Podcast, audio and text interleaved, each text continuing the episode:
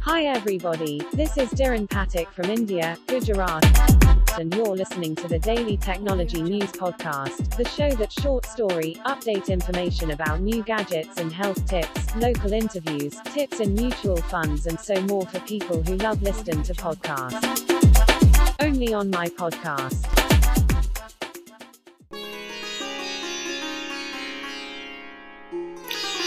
आज की कहानी बड़प्पन का मापदंड। एक राजा थे। वन विहार को निकले, रास्ते में प्यास लगी। नज़र दौड़ाई, एक अंधे की झोपड़ी दिखी। उसने जल भरा घड़ा दूर से ही दिख रहा था। राजा ने सिपाही को भेजा और एक लोटा जल मांगने के लिए कहा।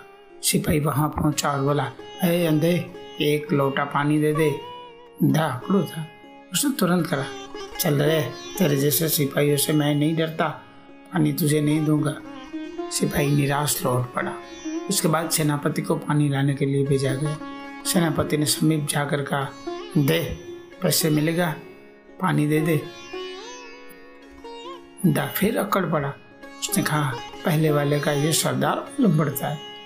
फिर भी चुपड़ी बातें बनाकर दबाव डालता है। जा जा, यहाँ से पानी नहीं मिलेगा। सेनापति को भी खाली हाथ लौटता देख राजा स्वयं चल पड़े।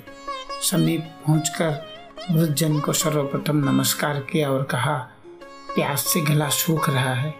एक लोटा जल दे सकते हैं तो बड़ी कृपा होगी। अंधेरे ने सत्कार पूर्वक उन्हें पास बिठाया और कहा, आप जैसे श्रेष्ठ जनों का राजा, जैसा आदर है, जल तो क्या मेरा शरीर भी स्वागत में हाजिर है। कोई और भी सेवा हो तो बताएँ। राजा ने शीतल जल से अपनी प्यास बुझाई, फिर नम्र वाणी से पूछा, आपको तो दिखाई नहीं पड़ रहा है फिर जल मांगने वालों को सिपाही, सरदार और राजा के रूप में कैसे पहचान पाए?